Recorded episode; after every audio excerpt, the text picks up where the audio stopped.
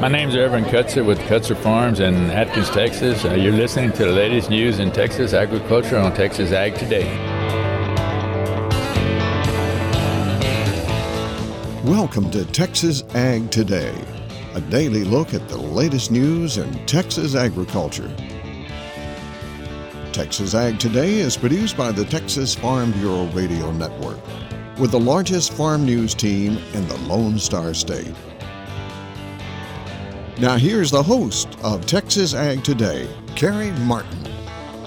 Hello, Texas. It is always a pleasure to bring you another episode of Texas Ag Today. All you've got to do is jump on in with me and buckle up. We're going to take a ride around the Lone Star State as we cover the most important industry in this greatest state in the nation, Texas agriculture.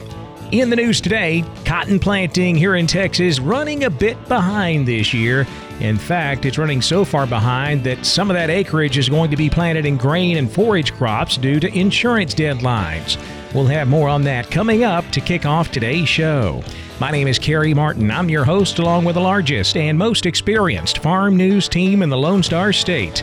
And we're all standing by to bring you the latest news in Texas agriculture. From the piney woods of East Texas to the rocky ranges of the Trans Pecos, and from the Panhandle down to the Rio Grande Valley. The weather outlook is promising as feed yards in the Texas High Plains continue to work their way through the effects of heavy rains. I'm James Hunt, and we'll talk about that on Texas Ag Today. About one half of U.S. wheat is exported. For this reason, wheat farmers in Texas and across the nation are relying on continued funding in the 2023 Farm Bill for export market development programs. I'm Tom Nicoletti, and I'll have that report on Texas Ag Today. Wheat harvest and spring planting is moving along here in Texas. Hello, I'm Barry Mahler, and I have the story in today's report from the Rolling Plains. We'll have those stories plus Texas wildlife news and a complete look at the markets all coming up. Cotton planting still running a bit behind this year, with 60% of the Texas cotton crop now in the ground. That's nine points behind the five year average pace. Rain in the Texas Panhandle and Southern Plains is one reason for that, but it's hard to complain about rain after two years of drought. Ricky Yantis grows cotton in the Littlefield area, and he says this is a drastically different planting season compared to last year. Last year was a really troublesome planting year on the other side of the spectrum. This year it's been wet. You know, last year there were no dryland crops, you know, at all. And this year, you know, our dryland finally got enough rain to sprout it. But through the, all these rains, we're probably sitting pretty good on some moisture right now. And in comparison, I was visiting with a friend the day before yesterday, and he said, "Yeah, I'm having to get off every two rounds and clean the mud off of my disc." I him, I said, "Yeah, I said no farmer ever before, you know, because it's we're planting in wet soil that like we've never had before. You know, planting when it's real wet is troublesome as well. It bakes, it dries out faster. When you have real wet dirt and you open it up with your planter, it, it dries out faster and it all may cause some cotton acres to go to other crops this year due to planting deadlines. And I think there'll be some cotton acres lost that'll go to other crops. You know, if it rains for several days here and put us off more, there'll be some acres lost to cotton up in our area because we'll be getting too late to plant cotton and there'll just be other crops that we'll plant instead. Yantis says there are several dairies in his area, so corn may be a good option on ground where irrigation is good. Texas Senator John Cornyn and New Mexico Senator Ben Ray Lujan have introduced the Cattle Fever Tick Eradication Program Enhancement Act, which would help combat cattle fever tick infestations here in Texas and across the country. In recent years, cattle fever ticks have skyrocketed, threatening the cattle industry across Texas and the nation. The legislation would direct the Secretary of Agriculture to enter into a contract with a land grant college or university or a non land grant college of agriculture to study the effectiveness of the USDA cattle fever tick eradication program. It would also require a report on any suggestions for improvements to the program. The legislation is endorsed by the Texas Farm Bureau and the Texas Cattle Feeders Association. Companion legislation was introduced in the House by Texas Representative Monica de la Cruz. The weather outlook is promising as Texas High Plains feed yards continue to work their way through the effects of recent heavy rains. James Hunt tells us a let up in the rain will be a big help. With carcass removal and disposal complete, the sad tally of cattle killed in recent feed yard flooding in and around the Hereford area comes to approximately 4,000 head. Ben Weinheimer of Texas Cattle Feeders Association also says about a dozen feed yards were impacted by flooding to the point where day to day operations were disrupted. A big effort to restore things back to normal at those yards continues. But even feed yards that have not sustained major flooding have still been affected by our massive rains in recent weeks. It's just a plain fact that weight gain efficiency for cattle can be thrown off when pens are muddy, and that can mean animals being kept on feed a little longer or sold at lighter weights. Weinheimer says cattle feeders are looking forward to a break in the weather. As we look at the longer term forecast, we see some warmer temperatures, less probability of additional rainfall. So this impact on on performance of cattle and the ability to optimize the efficiencies of our feed yards should return to normal here in a couple of weeks. Now, here's some really good news out of Lubbock, where Texas Tech University has been chosen to host the Global Sorghum Conference in 2026. The event could bring in representatives of 60 or more countries. Dr. Darren Hudson of Texas Tech says the attendees will include not only sorghum scientists, but you also have a large portion of this that is going to be related to human and animal nutrition, logistics, marketing, policy, all of those elements will be represented along with the commercial side of the sorghum industry in terms of shippers, buyers, end users of those products. I'm James Hunt on the Texas Farm Bureau Radio Network.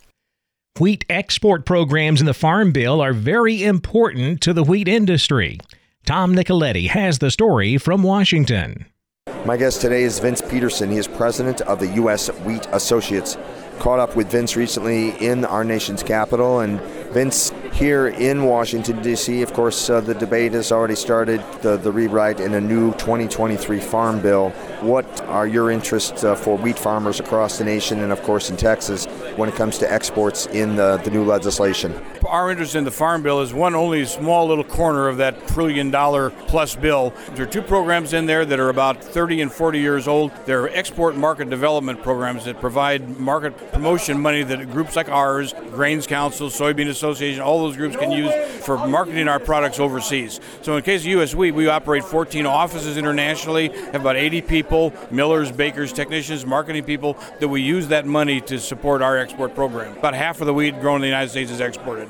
Only about 9% or thereabouts of the Farm Bill in the past, in the 2018 Farm Bill, was actually devoted to commodities. Yeah, everything else is uh, food stamps, social services. The part of it that really applies to the farm community is pretty small in the Farm Bill. So, moving forward, what's the next step in trying to get what you want uh, hammered out in the bill? We've got work on several fronts. One, our sister organization, National Association of Wheat Growers, is a lobby group. They work part of that funding for us. We're also part of coalitions. There's about 70 organizations like ours from, from uh, wheat, corn, soybeans, rice, all the way to the California fruits and nuts, all that have an interest in these programs. So there's a pretty big coalition that are trying to work to secure that. It's not easy. Money's tight, and we're all good stewards of uh, spending taxpayer money, so we have to be realistic. That is Vince Peterson. He is president of the U.S. Wheat Associates. I'm Tom Nicoletti with the Texas Farm Bureau Radio Network. Wheat harvest and spring planting are both moving forward in the Texas rolling plains. Barry Mahler has an update from Wichita Falls. I mentioned in an earlier report that things would get busy as we rolled into June here in North Texas, and that is exactly what's happened. Wheat harvest is underway, only slowed down some by some thunder showers that usually roll across the area this time of the year. Now, yields are all over the map, just as we expected, with some erratic weather back earlier in the year. That's going to limit things a little bit in some places.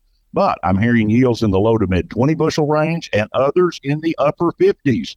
A lot of variables contribute to that, such as rotation history, fertility level, pest management, and let's face it, the quality of the land makes a difference. Some of this ground just has more potential than others. I'm seeing more variety in the spring crop planting choice this year as farmers search for a good rotation crop, kind of outside of the usual wheat and cotton choice. I'm seeing lots more acres of grain sorghum than in the past, and several things are driving that move.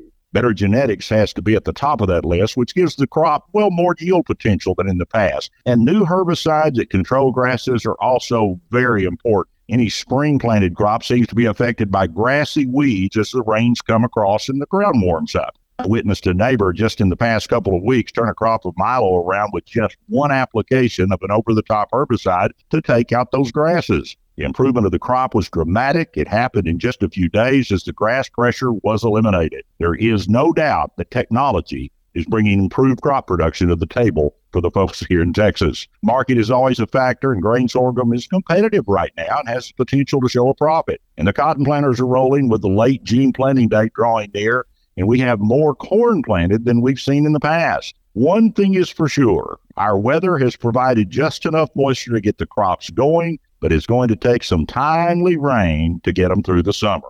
Reporting from North Central Texas, I'm Barry Mahler for Texas Ag Today.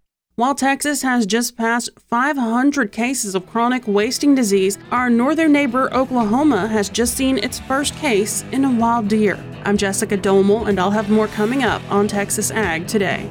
Most cattle producers castrate their bull calves, but some do not. Veterinarian Dr. Bob Judd has more on that coming up next, right here on Texas Ag Today.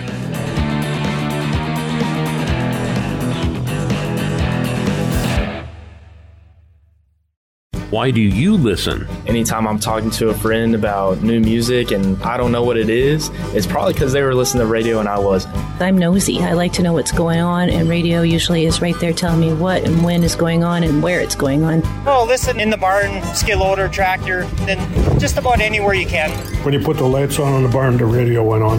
Why do you listen? Go to whyilisten.com, tell us why you listen, and you have a chance to win $500. Visit whyilisten.com today.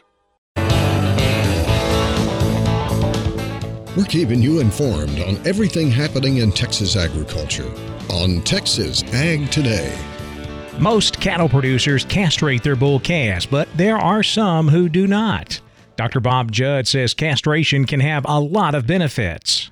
Kellie Curry Raper indicates at drovers.com that in 2013, 10% of the calves coming through the livestock auctions at weaned and feeder calf sales were bulls. That number dropped to less than 5% in 2022. Most experts in marketing calves believe this is a trend in the right direction. From a health perspective, calves castrated at less than three months old experience lower stress, less sickness, and lower rates of death loss. From an animal welfare perspective, older calves experience more stress at castration and a longer period of stress related impacts relative to calves castrated at birth or at branding. Bull calves are more aggressive, which can lead to injury of other animals and humans. As far as quality, the Oklahoma Extension Service indicates calves weighing more than 500 pounds at castration generally have carcasses with less marbling and lower tenderness ratings. Also, bull calves castrated after three months of age will weigh 20 pounds less at weaning and will require 12 more days in the feedlot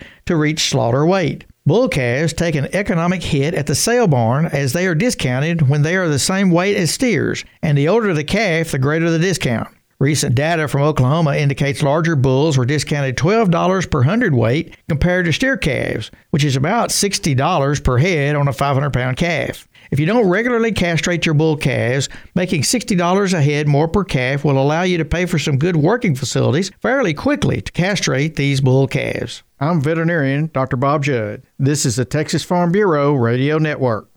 We have seen a lot of chronic wasting disease cases here in Texas, but our neighbors to the north have not. Jessica Domel says Oklahoma has just confirmed their very first case of CWD in a wild deer. Chronic wasting disease has spread to the Oklahoma panhandle. The Oklahoma Department of Wildlife Conservation announced earlier this week that a landowner in Texas County, which is north of the Texas Oklahoma border, reported to them that a white-tailed deer was acting abnormally. The department was able to find the deer near Optima, which is about 20 miles north of the Texas border and northeast of Guymon, and they tested it for the fatal neurological deer disease. The deer tested positive, marking the first case of the disease in a wild deer in Oklahoma. Jerry Shaw, Wildlife Program Supervisor for the Oklahoma Department of Wildlife Conservation, said while it is unfortunate news, it's not unexpected since CWD has already been found in every state that borders Oklahoma. He said they're working through their response plan to ensure they can monitor the potential spread of CWD and keep the state's deer herd healthy. While this was the first case of CWD in a wild deer in Oklahoma, Texas saw its first case of CWD in 2012. That was in a free ranging mule deer in an isolated area in far west Texas. Since then, around 500 deer in Texas, both in the wild and in deer breeding facilities, have tested positive for CWD. To prevent the spread of the disease, the Texas Parks and Wildlife Department and the Texas Animal Health Commission have implemented surveillance and containment zones in areas where the disease has been found. In those areas, hunters are required to bring CWD susceptible species, like white tailed and mule deer, that they've harvested to a CWD check station to be tested. Deer breeders are also testing their deer for the disease. For the Texas Farm Bureau Radio Network, I'm Jessica Domel. We saw a mixed trade in the cattle and cotton markets on Friday while the grain markets moved lower. Look at all the Friday's livestock, cotton, grain, energy, and financial markets coming up next. Keep it right here on Texas Ag Today.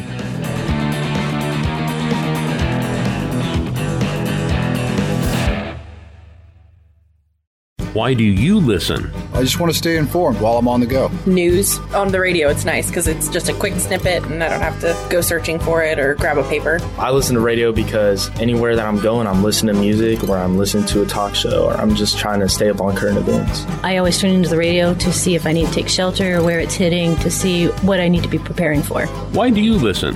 Go to whyilisten.com, tell us why you listen, and you have a chance to win $500. Visit whyilisten.com today. We're giving you the market information you need on Texas Ag Today. The cattle market traded mixed on Friday, wrapping up the week with some contracts higher, some contracts lower. We'll start with live cattle. June live cattle down 55 cents, 178.22. The August down 40, 171.85, while October up 10 at 174.80. Feeder cattle finishing higher on the nearby contracts, lower on the deferreds. August feeders up 35, 239 even. September up 22 at 241.70. October feeder cattle up 5, 243.50. Now we talked about that lower close on the nearby contracts in live cattle. Bit of a head scratcher because cash fed cattle continue to climb higher this week. Here in Texas, we sold most of our cattle at 185. That's 5 bucks higher than last week. We did see reports of some higher sales, but again, that was on a much lower number of cattle. The bulk of the cattle this week at 185. As you move north, Kansas sold cattle from 185 to 188. And when you get into the northern plains, Nebraska, Iowa, and the Dakotas, 190 to 193 was the live price this week. 300 to 304 dressed. Those prices up north 2 to 4 bucks higher on a live basis, 10 bucks higher on the rail. Boxed beef prices higher on Friday. Choice up 225 at 330.98. Select up 247, 306.57. Now let's check those auction barns. We're walking the pens with Larry Marble. Brian Lintzman, my guest, sold cattle in Seguin on Wednesday. Sold sheep too. Brian, how did it all go? Sale was good again, Larry. I mean, this this thing, it, it easiest way to sum it is getting wild on the cattle end. I uh, ended up with 662 head of cattle. Uh, quality not as deep but market just a little bit stronger this week than last week. I mean, I'm not going to quote it, but it, it was definitely better. Uh, two to three weight steers, 207 to 340. Three to four weights, $1.94 to 203. Four to five weights, 212 to 305. Five to six weights, $1.95 to 277. Six to seven weights, $1.80 to 230. With seven to eight weight steers, $1.71 to 206. Get to the heifer mates, two to three weights, $1.92 to 345. Three to four weights, 216 to 268. Four to five weights, $1.98 178 to 252. Five to six weights, 182 to 221 with six, 700 pound heifers, $1.78 to 210. Top end of the cows, 107 today. Had a few pairs, 1500 to 1900. Uh, had some palpated cows, 725 to 1200. Top end of the bulls, 126. So, like I said, you you start doing some math and uh, lots of dollars. Lots Right. of dollars. How about sheep and goats? Sheep and goats ended up with 877 head of those. Uh, market a little bit better than last week. Uh, top end of the nannies 280 with those kid goats bringing from 280 to 350. It get to the Dorper ewes top end up to $130 with the Dorper lambs bringing from 180 to 235. So kick better than last week, but like I said, still selling good. Tell everybody how to get a hold of you, Brian. You can give us a call at 830-379-9955 or you can call me on my cell phone at 830-305-0652. We appreciate you. Thank you very much. All right, talk to you next week, Cousin Larry. You bet. Bye-bye. Bye bye. Neighbor, we'll see you tomorrow on Walking the Pens, Texas Farm Bureau Radio Network. You're listening to us right now on Texas Ag Today. Back over to the futures market now. Where lean hogs finished higher in Friday's trade. The June contract up 20 cents, 87.87, while July hogs were up 242, 89.62. Class 3 milk was lower. Nearby June milk down 3, 15.12 a hundred, with July milk down 10 cents, 15.97 a hundredweight. The cotton market closed mixed. Not much reaction to USDA's crop production and supply and demand report that was out on Friday. They did show lower beginning stocks, but higher production, higher exports, and higher ending stocks. They raised the overall production estimate here in the U.S. by 1 million bales up to 16.5 million. They also raised exports by half a million bales, now standing at an estimate of 14 million bales. July cotton finishing 27 lower, 84.04. October down 10, 83.85. With December cotton up 19 points, 81.82 cents. Corn market finishing lower in reaction to the report. July corn dropped 6 cents, 604 and a quarter. September corn down 4, 524 and a half, while December corn was down 2 and a half at 530 and a half. The wheat market closed mixed. Hard wheat was lower, soft wheat was higher. USDA increased its estimate of ending wheat stocks from 556 to 562 million bushels. That is the lowest number in 16 years. July Kansas City wheat down 7 cents, 797 and 3 quarters. July Chicago wheat up 4 at 630 and a quarter. In the energy markets, July natural gas was down 9 cents, to 226. July West Texas crude down $1.06 at 70.23 a barrel. The financial markets were slightly higher Friday afternoon. The Dow up 65 points, 33,899. The Nasdaq up 28 at 13,267. The S&P up 7 at 4,301. That wraps up our look at the markets, and that wraps up this edition of Texas Ag Today. I'm Carey Martin. Hope to see you back here next time as we cover the most important industry in this greatest state in the U.S. of A. Texas agriculture. Thanks for listening to Texas Ag Today. Be sure to subscribe to our podcast on Apple Podcasts, Google Podcasts, or Spotify. For more Texas Ag news and information, check out our website at texasfarmbureau.org or tfbradio.com. Texas Ag Today is a production of the Texas Farm Bureau Radio Network.